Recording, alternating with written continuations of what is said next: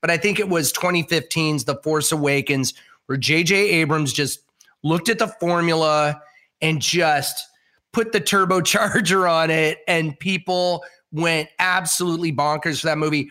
That movie holds the distinction of being not only a $248 million opening kind of movie in North America, but that was the first 100 million plus opener in December. Before that, no movie had even opened to over 100 million dollars at that point in 2015, but this obliterated the record cuz that movie made that month. It wasn't like December couldn't generate a 100 million dollar opening, but boy, The Force Awakens I remember when the premiere happened and everyone was buzzing about that movie. I mean, I remember when the trailer, the first spot trailer came out in 2014. A year before the movie came out, they put out this one minute trailer. And I remember the first time seeing the Millennium Falcon go across that screen. And I just, I died a little bit inside from happiness. Like there was this childhood joy. And I think that's what a lot of these franchises, you know, bring out in fans is, is just this feeling of sentimentality and of just that spark when they first saw it. And it just, it's emotional. It's, you know, I'm going to use my wallet to go see this because it brings out my inner child or it brings out that moment I first saw it and that memory.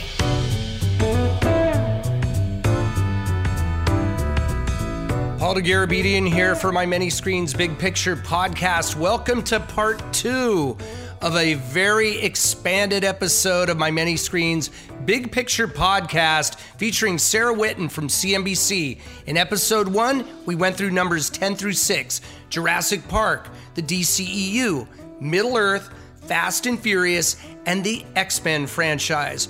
Welcome to this episode where we will break down the top five movie franchises of all time. Enjoy.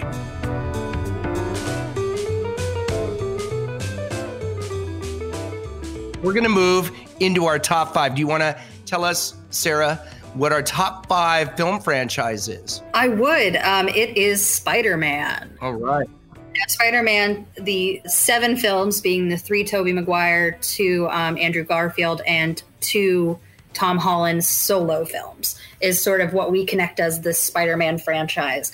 And I know it's weird to break it apart from the MCU or break it apart from other things. Oh, I think also included Spider Verse in here. Oh, that's correct. It's eight films.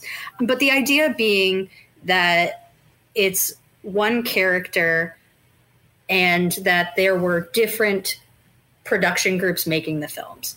So we put them together to be like, okay, Spider Man as a character, as a franchise, $6.3 billion. Wow. That's just Spider Man.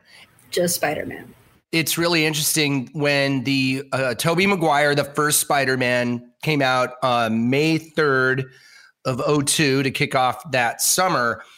That was the biggest opening weekend of all time in North America at that time with 114, 844, 116. So $114.8 million opening weekend for Spider-Man.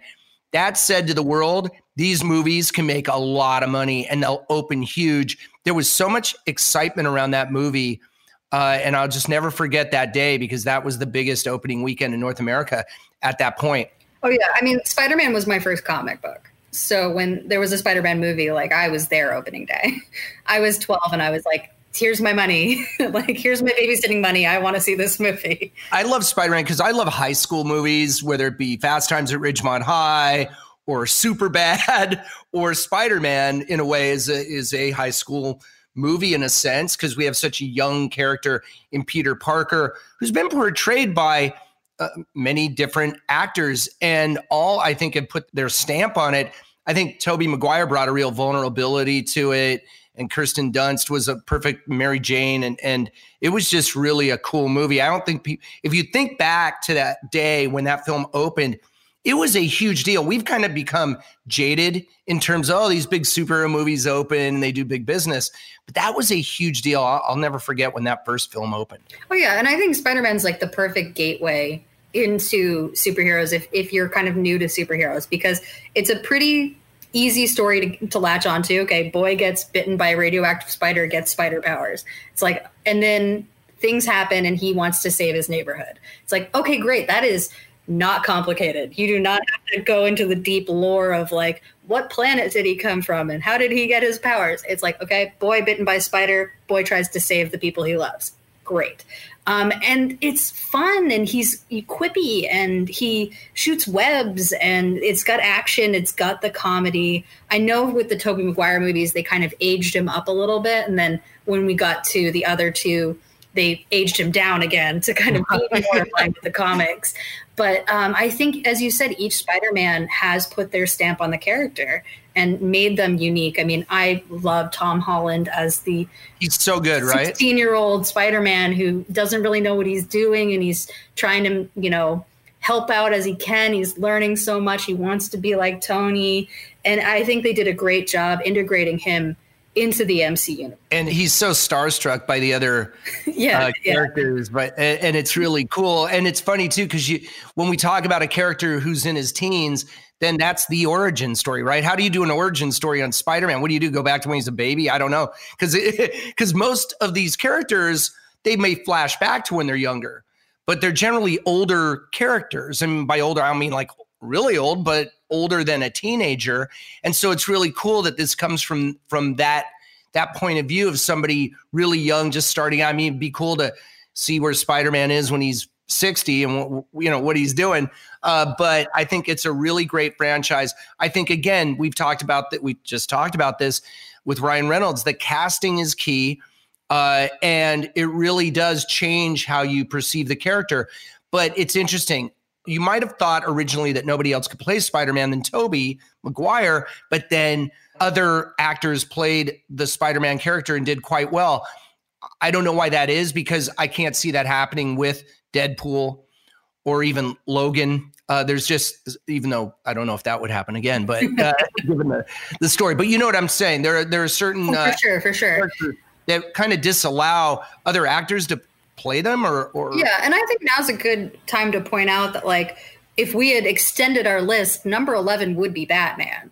And batman has had multiple actors and all of them have taken their you know different mark with it and different style with it or tone. I mean and i think one of the reasons we put spider-man on here as a franchise is is because of those takes because it's such a prominent character that it be kind of okay, yeah, technically they don't all happen in the same universe at the same time. It's not chronological, but it's still a franchise in its own right. And I, with Batman, I mean, it's 4.9 billion. It's just below Jurassic Park. Almost made the list. Almost so close. But I mean, you had great performances there and and great storytelling and different storytelling. And I think Christian Bale just went went. And I think the the real turning point I think people kind of said there won't be any more Batman movies.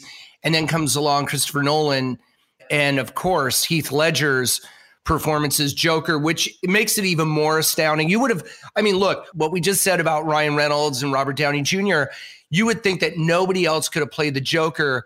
But then Joaquin Phoenix comes along and just absolutely nails it. So I think it really, we need to broaden our, our minds that others can do it if you have the acting chops and the, and the right creative team. But I don't know replacing uh, Ryan Reynolds or Robert Downey Jr. in those roles. I don't I don't know. But speaking of which, take us to number four. Talk about a, a, another example. Of, another example of multiple actors. Yeah. So number four is James Bond, and that's six point eight billion dollars at the global box office over the course of what fifty years. Yeah. Yeah. The first one came out a like two years after I was born, Sarah, much as I hate to admit it. hey, I have Jurassic Park two years after I was born. You have the first James Bond movie. There you go. See, only 30 years difference, but uh, let's not uh, keep going on that. Let's let's switch it up here. But if if you did adjust for inflation because Doctor No came out in 1962, I mean, we would be talking probably in the six billion range for the Bond franchise um, adjusted in just North America, mm. by the way. So it's a huge franchise, much beloved. Let's talk a little bit about James Bond. Just incredible. Yeah, and I, I think it's the reason we included Spider Man as a franchise because James Bond is a franchise. I mean, they call them before they title them James Bond 23 and James Bond 24 for M, you know MGM and Sony. These movies are all part of the same universe, even if they're not connected. It's James Bond. Like, and everybody knows who James Bond is, what that world is like. And even though a different guy is playing him, it doesn't matter. They're all part of the same saga of James Bond.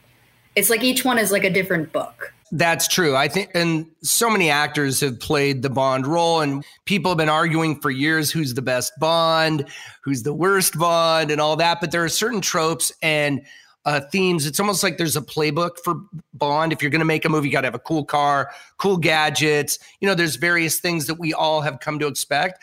They've already started switching that up a little bit, changing some of the characterizations are from a bygone era. You watch some of those earlier films the way women are treated sometimes, and they're just a product of their age. So bringing Bond into the modern era, particularly with Casino Royale, where you had a script that really showed very strong female characters and didn't just put them on the sidelines, I thought was really cool. And Eva Green was so good in that movie. I mean, all the female characters in the 2006 Casino Royale, which was the first appearance of Daniel Craig. Let's talk about the controversy over the casting of Daniel Craig. How interesting was that? I mean, you look back and you go, why were we, why was anybody upset about this? You know, right. how, how could you possibly not look at Daniel Craig and not see James Bond? So I, I think a lot of, you know, casting complaints before you see them unless there's like a very very good reason they should not have been cast you know like some sort of blunder they made in the press or you know statements they've made that they shouldn't have made. Like it you know i felt that way about gal gadot when she was cast as wonder woman. I went i have no clue who she is but like right. she came in and it was like whoa okay that's wonder woman. And so when daniel craig it was like oh who who's that? Ooh, okay. And he comes in you're like oh that's james bond and he was the blonde Bond, remember? And I'm thinking, wasn't uh, Roger Moore kind of blonde? He wasn't, you know, he didn't look like Sean Connery, but I mean, for me growing up when I did, Sean Connery's still my my guy. That's my Bond. But Daniel Craig is more true as to the books. He's a scrapper. Uh, oh, and the other rap on Daniel Craig is that he couldn't drive a manual car. I'm like, wow, you're just looking for anything to beat this guy up. And remember, you Daniel possibly said, learn how to drive a stick right. shift. and by the way, the newer Aston Martins are paddle shift. They're not manual. Anyway, but what a franchise. I mean, this to me, this has to be the longest running contiguous franchise. It's probably close up there in terms of movie franchises. Yeah, in terms of movie franchise, I can, I mean, look to to look at how relevant Bond has remained, and also this under the stewardship of uh, the Broccoli's, uh, Albert Broccoli, and also hit you know all the, the whole thing, but starting with with Albert Broccoli, and then Eon Productions, all the creatives on that. They've really shepherded this franchise and this character there's some highs and lows. I mean, some of these movies, you go watch them now, some of them don't hold up, even though they're still really fun. And arguments for days over who's the best Bond. But nonetheless, we have another Bond movie that we've been waiting and waiting and waiting for No Time to Die, which let's talk about how that was really was that the first film that moved due to the that first it was one of the first if not the first. I'm trying to remember it was in the grouping with like a quiet place and peter rabbit and mulan was up there. I think it was one of the if not the first it was definitely in the first three that pushed. I mean it's such an important movie to mgm in particular. I mean it's their big golden goose and they need it to play in theaters or they need someone to buy it for a lot of money. And I don't know if streaming services are willing to pay that much for it. I mean, would the last one make close to a billion dollars? Yeah. So it's like they do well at the box office. People love them. People want to see the action in the theater. They want to hear the explosions. They want to feel the Aston Martin going. like, you know, it's a very visceral experience when you go to see a Bond movie. So I understand why they keep pushing it. I think it's frustrating for fans because, you know, we, we want to see it, but. I'd rather be a frustrated fan and wait for the big screen appearance of Bond. You know, when that's, you know, we talk about certain franchises where there's uh, at the beginning of the movie, you know, when when you hear that James Bond theme come up and he turns and points at the at the audience and shoots the gun, the blood drips, you know, through the barrel of the gun. That's goosebump inducing. And there's another franchise we'll get to in a in a minute that has that sort of thing that comes up that audiences expect. And the goosebump factor goes up exponentially with the size of the screen. But going back to James Bond for a second, I think No Time to Die, moving from it was a April release and then it moved to November. And by the way, little trivia bite uh, out of the last 10 Bond movies, seven opened in November. So November has been sort of the spiritual home of most of the Bond movies in the modern era. I mean, it was an interesting thing. It was April, November, April, and then October, and it was like, right. what about November again? I mean, down the road. Let's keep going. November has been very lucky for the Bond franchise in the modern era, so can't wait for No Time to Die. I, I'm I'm just saying, I want to see it on the big screen for sure, no doubt in my mind. So we're gonna now move. What are we on, Sarah? Number, number three. We're coming to three. it. Glad you're keeping track. So the Harry Potter franchise, including Fantastic Beasts, collectively worldwide 9.2 billion. I remember there was a time when without the Fantastic Beasts movie, Harry Potter was considered unadjusted the biggest movie franchise at one point with over 7 billion dollars, but later uh, supplanted by an, another franchise. I mean, I can't possibly imagine what those two other franchises are. I have no idea. I'm still trying to figure it out. Possibly have made that much money, Paul. But 9.2 billion. I, I, the first film we literally watched this cast grow up before our eyes. If you watch the 2001 Harry Potter and the Sorcerer's Stone or Philosopher's Stone, depending on where you live uh, in the world, what a knockout of a movie. $90 million opening weekend in mid November of 01. That first film earned almost a billion dollars, $974 million at the worldwide box office. I mean, listen, I grew up in the sweet spot of Harry Potter, you know? Yeah. So it, it's no surprise to me that this film did as well as it did, that the franchise has done as well as it has, that it's become more than just a film franchise, that it has theme parks, that the merchandise still sells even though you know a new movie hasn't come out in several years or at least a new movie tied to the original books. I mean we're on to a series that is now talking about something that was mentioned in the books that we don't have source material for. So i mean it's a phenomenon and that's all you can say about it is it captured a generation and it's capturing a new generation and it's just got these universal themes and universal imagination that yeah of course it's making this much money. it's incredible. And I think too, it was one of the, I believe, I don't know if it happened before the Matrix did this, but basically when they split Deathly Hallows into two parts, so they went with their traditional, you know, with that November release. And then we didn't have to wait that long. We went from November and then we got another Harry Potter movie in mid July of 2011.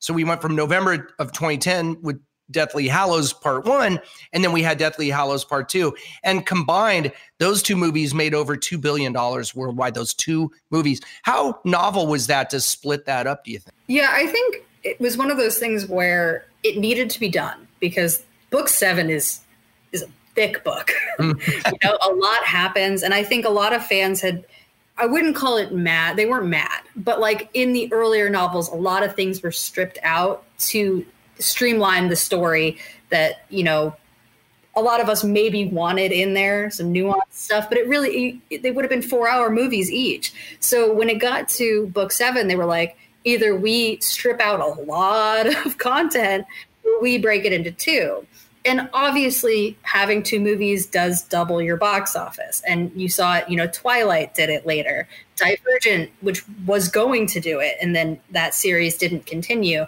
So it was one of those things where like it made sense content wise and then spurred other folks uh, hunger games did it as well. So i think for some it's like okay yes they did it for the content and for some i think they felt it was a little bit of a cash grab. But i think for the harry potter series it needed to happen because that book it, it, it really is split into on what happens plot wise. And I like the quickness with which they got the. I pr- assume they filmed them concurrently. Yeah, they would have filmed them back to back, and then they were sort of like, "We're not going to wait, let you wait two years. You can have them within six months of each other." Which was really a quite. Uh, I mean, at that time, it was kind of a shocking thing. Like, wow, how?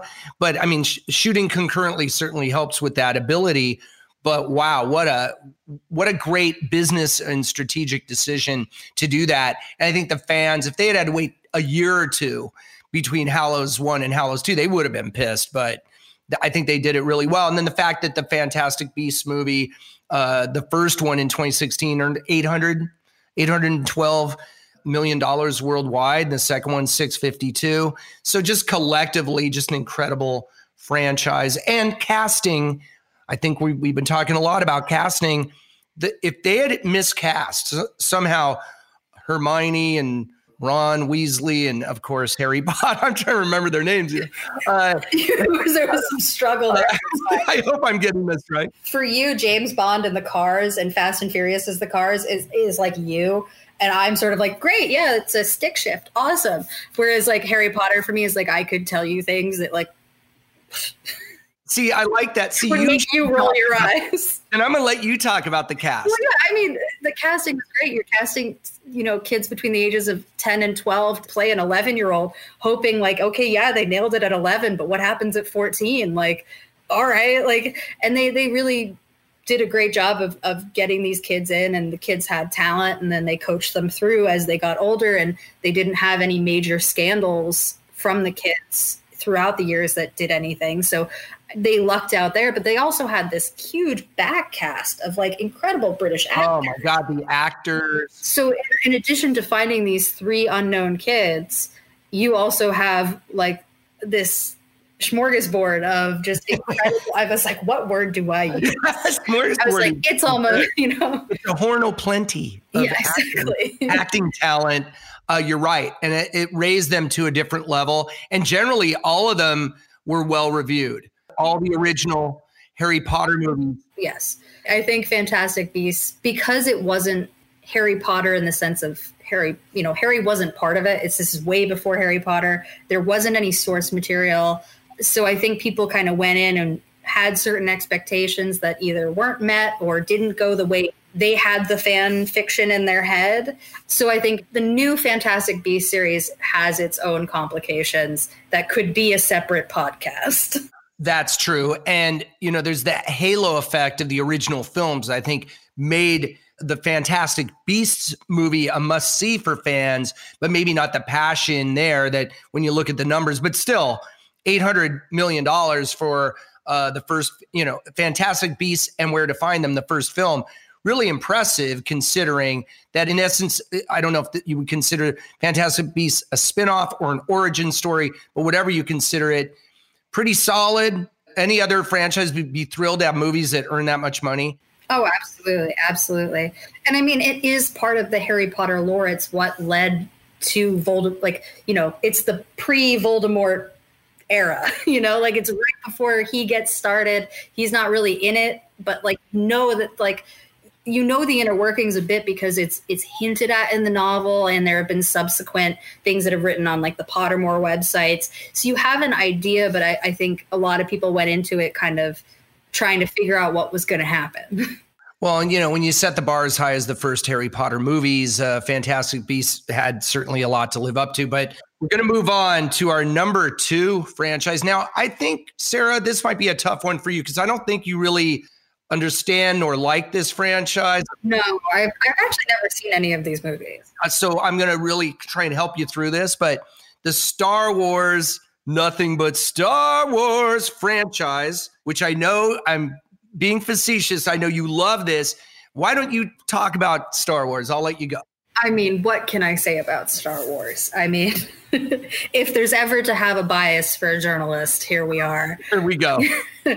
I mean, $10.2 billion since 1977 is unadjusted. Unadjusted is pretty darn good, I'd say. I mean, of course, it, it when it came out in 1977, it captured a fan base and it kept capturing a fan base. Sarah, I have to interrupt you. What was the opening weekend on the first Star Wars? Can I cheat? Yeah, I'm cheating. I'm right. Sorry to put you on the I wish I knew this off the top of my head. Oh my God, was it really only um, million dollars? 1.5 million because it was a limited uh, release and then it went wider just to show you how it was only in a handful of theaters. I remember I saw this movie. You're going to be very jealous at the Avco Westwood, I believe it was. Stood in one of those lines, saw it first run. I feel like I've told you this like many times, but it's one of the movies that I am sad I was not alive for when it came out. Yeah. I mean, my parents showed it to me when I was like seven and we watched it at home, which was fine. I mean, I fell in love with it then, but it was like that's one of those movies like I wish I could go back in time. that's what I would do with my time machine is I would go back to 1977 and I would get into the first showing of that movie. And those first three movies, Star Wars, A New Hope, which they didn't really brand it as that. And then episode five, The Empire Strikes Back. And it really, considering how confusing for the layperson all this could have been at the time. And then, so you start with episode four, then go to five, then go to six, and then they went back to episode one. But everybody kept along, kept going along for that Star Wars ride. Such great movies. What a, is this perhaps the most iconic, arguably, movie franchise, true franchise in history? Hmm. I mean, we all know how I feel about Star Wars. I mean, I, I think it's one of those that it hit at the right time. It had the right creator. It had the right script. It had the right actors. It was one of those things that just, you know, nobody had seen a movie like this before. And I think if you introduce it to some folks now, they kind of go, oh, well, I don't get what the big deal is. Like, it's okay. It's a sci fi movie I've seen Avatar, like, right. but look at it for what it was when it came out in 1977, how impressive those effects were, how impressive the model work was. I mean, it started an entire generation of science fiction movie, of technology we use to make non science fiction movies. So I think those three movies, the original trilogy, really kind of sparked the imagination, not just of the fan base, but of people creating film.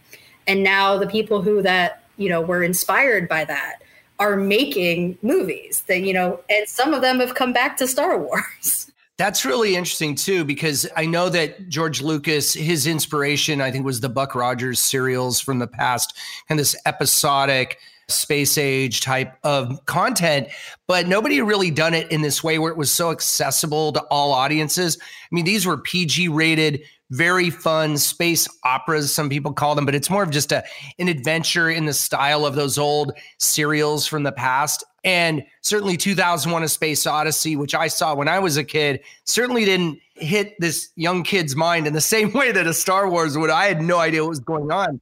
That was more of an art house film and a brilliant one and kubrick is a genius and i'm sure george lucas looked back at 2001 for a lot of inspiration but this has just taken on a life of its own. I mean, again, a very long running franchise. If you had said back in 1977, when the first movie came out, that in 20 in the 2020s, Star Wars would still be a huge brand franchise, cultural phenomenon, and talk about merchandising and the like. It's just incredible. Well, I think what's so interesting is that Star Wars had its moment in the 70s and 80s and then sort of went away for almost two decades. And then they were like, hey, let's explore those chapters that we hinted about. And it sort of brought in the folks that had seen it when it first came out. It brought in their children and it brought in those of us that had seen it when we were, you know, seven. And I mean, when I was eight years old and they told me there was going to be more Star Wars, I, I think I cried. I was yeah. happy. and so, you know, say what you will about the prequels, you know, whether you love them or hate them, like for a generation, that is their Star Wars. I mean, I grew up with Phantom Menace being my first theatrical Star Wars. So I hold this like, I go back and yeah, okay, maybe it's not the perfect movie, but it holds the sentimental value that when they now say, hey, we're doing the three movies afterwards, you kind of go, oh, I feel emotional about that. I feel nostalgic about that. I will go watch that. so it carries over over so many generations. I remember when the Phantom Menace came out, and that was a huge deal. That was 1999. It seems like it wasn't that long ago, but that's a long time ago. So you have Phantom Menace, Attack of the Clones, Revenge of the Sith. I would say those movies were well liked, but not loved in the way of the early ones. Could be wrong on that. I think in retrospect, they were actually really good movies. But I think it was 2015's The Force Awakens, where J.J. Abrams just looked at the formula and just put the turbocharger on it, and people went absolutely bonkers for that movie. That movie holds the distinction of being not only a $248 million opening kind of movie in North America, but that was the first 100 million plus opener in December. Before that, no movie had even opened to over $100 million at that point in 2015. But this obliterated the record because that movie made that month. It wasn't like December couldn't generate a $100 million opening. But boy, The Force Awakens. I remember when the premiere happened and everyone was buzzing about that movie. I mean, I remember when the trailer, the first spot trailer came out in 2014. A year before the movie came out, they put out this one minute trailer. And I remember the first time seeing the Millennium Falcon go across that screen. And I just I died a little bit inside from happiness. Like there was this childhood joy. And I think that's what a lot of these franchises, you know, bring out in fans is is just this feeling of sentimentality and of just that spark when they first saw it. And it just it's emotional. It's, you know, I'm gonna use my wallet to go see this because it brings out my inner child or it brings out that moment I first saw it and that memory. So when those, you know, movies came out, say what you will, whether you like them or not. Like that first movie, you were going in the door because you liked Star Wars. Right. And the original Star Wars, I heard stories where when George Lucas was shooting it over in England, that they were all laughing at him. Like, this isn't going to be anything. What a joke. And boy, w- was everyone wrong on that. So, Star Wars, number two on our list, 10.2 billion worldwide. Again, unadjusted. These are unfathomable numbers. And if you think 10.2 is a big number, just you wait. That I know. If you think 10.2 is a, now, uh, I think I'm correct in saying though that uh, just a little distinction here, Sarah, that for the Star Wars franchise, every single one has the words Star Wars in their title. Just just saying. I do believe so as well, including oh, um, I think Rogue One is Rogue One a Star Wars story. So instead of it being at the front, and the same with the Han Solo, Han Solo, a Star Wars story. You know your stuff. Uh, but you're right. Star Wars is in all of the titles. Okay, so moving on to a franchise, a universe, a series, an epic. It's everything. The Marvel Cinematic Universe. Let's go. I'll let you say the number, the global collective number of the films. It is 22.59 billion, which is just unfathomable. Like it's just I mean, I know it's 23 films. And obviously, that's, I think, besides James Bond, because James Bond, I think, is what, 25? Yeah. It, that is the most amount of films in one of the franchises we've talked about. So clearly, they, they have done quite well for themselves. It's unreal. And for the past, I'd have to count, but what happened was suddenly it was a Marvel movie not suddenly, but it happened over time that a Marvel movie would kick off every summer movie season. And then, as is appropriate to Marvel, they started bending the calendar to their will. And Endgame opened at the end of April. It was always that the summer movie season started uh, the first Friday in May. And they're like, no, it doesn't. It starts whenever a Marvel movie opens, that's when the summer starts. Oh, it starts in February now. I mean, Black Panther proved that you could put a movie pretty much anywhere. That's right. And if people want to see it, they'll go see it. The MCU is a really fascinating franchise. If you want to call it a franchise, if you want to call it a brand, whatever you want to call it, it is 23 movies that all intersect and now there are TV shows. Like this is so this is colossal. I mean, it is an undertaking from Marvel and Disney the likes we haven't seen before. And yes, I am a fan. I will say that right up front, but the numbers tell the story.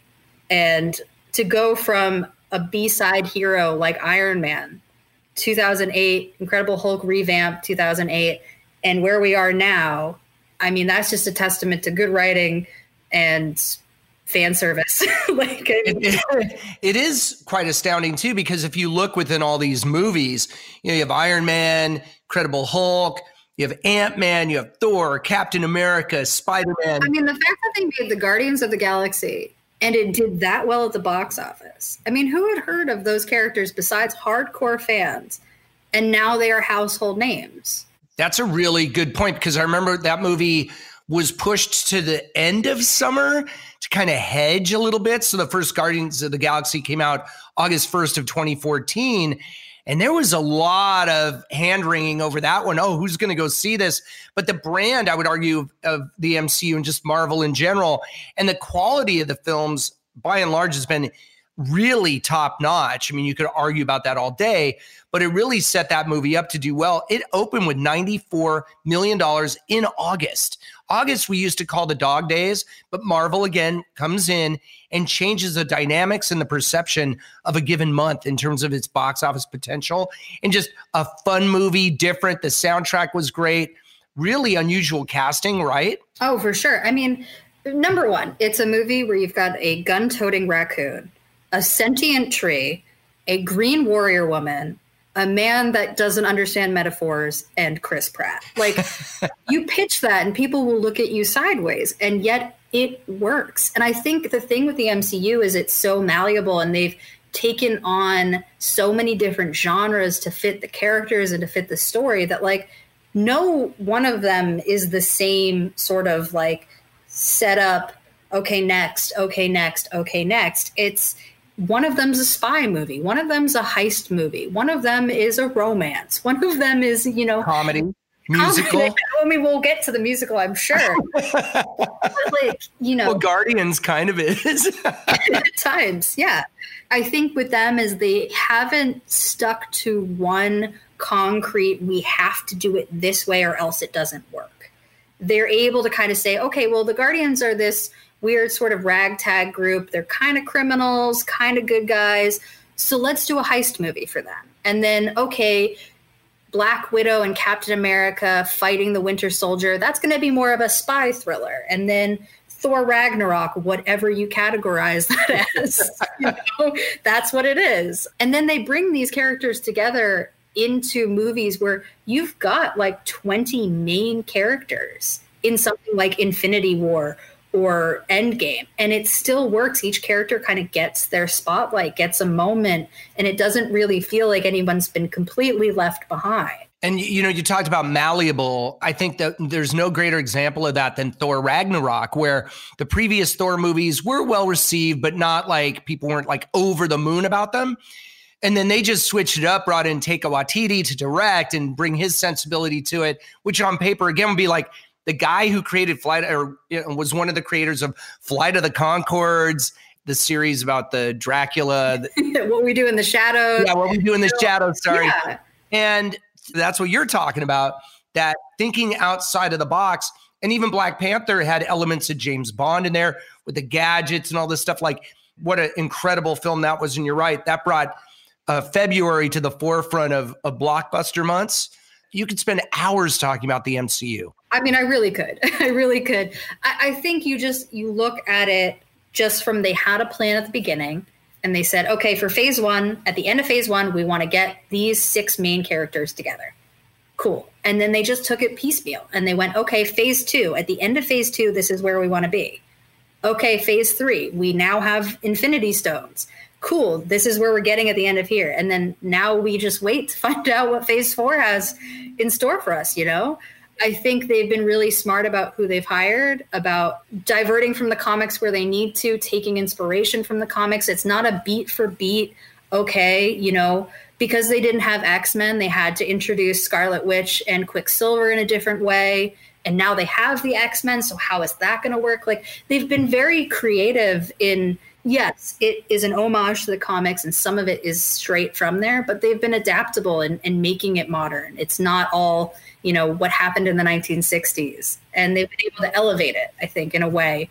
And I, fans have really responded to it. They're so connected that you can't stop watching them, like, can't opt out. Fans can't opt out. And it's incredible because worldwide, seven of the 23 have earned over a billion dollars unadjusted again and two over two billion.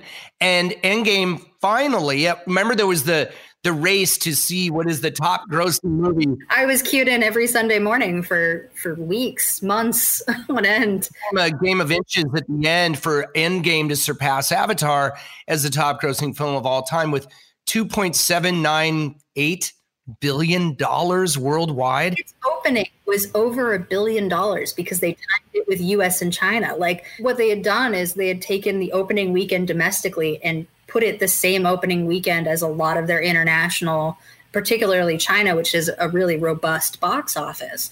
and they made one point what 1.2 billion dollars in that opening weekend like yeah we were over here doing math I'm like okay maybe it'll make like 350 domestically well i mean think about that for a minute the opening weekend $357.1 million in north america that is a great total global gross for any movie for just one movie for one movie five months I mean, that was like because I've been doing box office for almost 30 years. I, I thought I um, I was going to lose it. Like that was like. I remember calling you in the week before that movie came out. Going, yeah.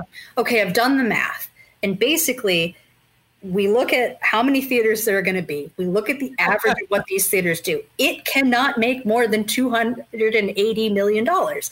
It is not possible. Right.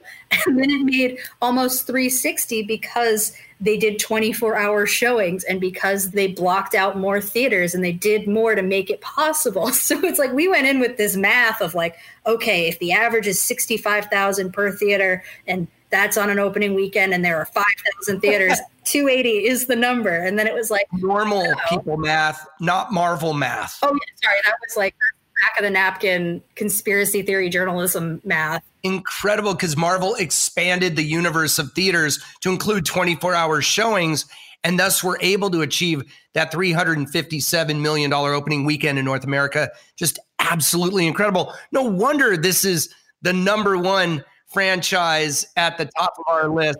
I think DC can achieve this. You know, they seem like they're starting to find their perch.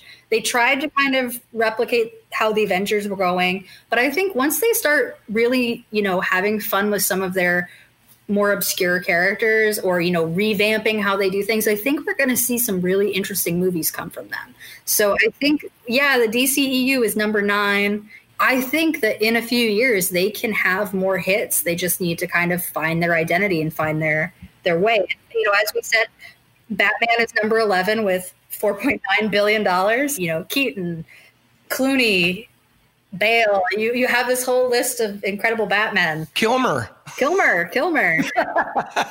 and then Transformers is another runner-up. Yeah. Transformers, uh, four point eight six billion dollars. Is, I mean, a lot of that towards the end was made internationally, especially when they started filming those internationally. They really captured an audience over there. That's true, and they changed the marketing or the content of, uh, of at least one of the movies uh, for the China market uh, in order to boost the box office. So Transformers, another big franchise, and Pirates of the Caribbean is a, is a runner up here with about four and a half billion dollars across the five films. So, I mean, just really incredible. You know what I haven't done yet, Sarah? I haven't added up the total worldwide for all these, or at least for the top 10. We're going to do that later. Yeah, yeah. I mean, definitely make sure that you don't repeat some of the Spider Man movies in the. Uh... Right. We'll figure that out. I think people would be interested to know. I mean, quick math, that's a lot of money. don't get so technical here. Come on. But it's a lot. That's a high number there. And remember, too, this does not include anything beyond theatrical releases. Right. Well, this does not include home box office. This is not adjusted for inflation. I, it's a fun way just to look at what really has been touchstones in you know the collective pop culture and you know is not saying that you know marvel is better than dc or james bond is better than fast and furious it's just right. straight okay what did people pay to go see these movies when they were in theaters and really shows you the power of theaters and why you know during this pandemic we haven't had them and why so many studios are waiting for them to come back and not everything is coming to streaming because your streaming movies are not going to make a billion dollars. Right. They can make a billion dollars at the box office. I couldn't have said it better. I think this is a great place to wrap up. I gave you the last words, Sarah Whitten, CNBC entertainment reporter, and one of the best, if not the best in the business. Oh, man. Sarah, you're fantastic. I really appreciate you being on many screens, big picture today. Thank you so much. This was really fun. We've been going for over an hour. I think we may have. Yeah, this was supposed to be a tiny, like a this thirty minute be, podcast. What did I say at the top of this? This is going to be a box office bite. Yeah, yeah, yes. box, box, office, bite turns into a mouthful. This is a box office big gulp. Yeah. Okay. and the sad thing is that we tried to keep our comments to a minimum per, but you know, the two of us could go for three hours. So I know. I agree. Well, Sarah, thank you so much for being here. That's your top ten movie franchises ranked by box office, not by quality, but because we don't want to get people all mad at us, but thank you so much, Sarah. What a great episode. Top 10, top ranking movie franchises worldwide. Thank you for being here. Always happy to be here.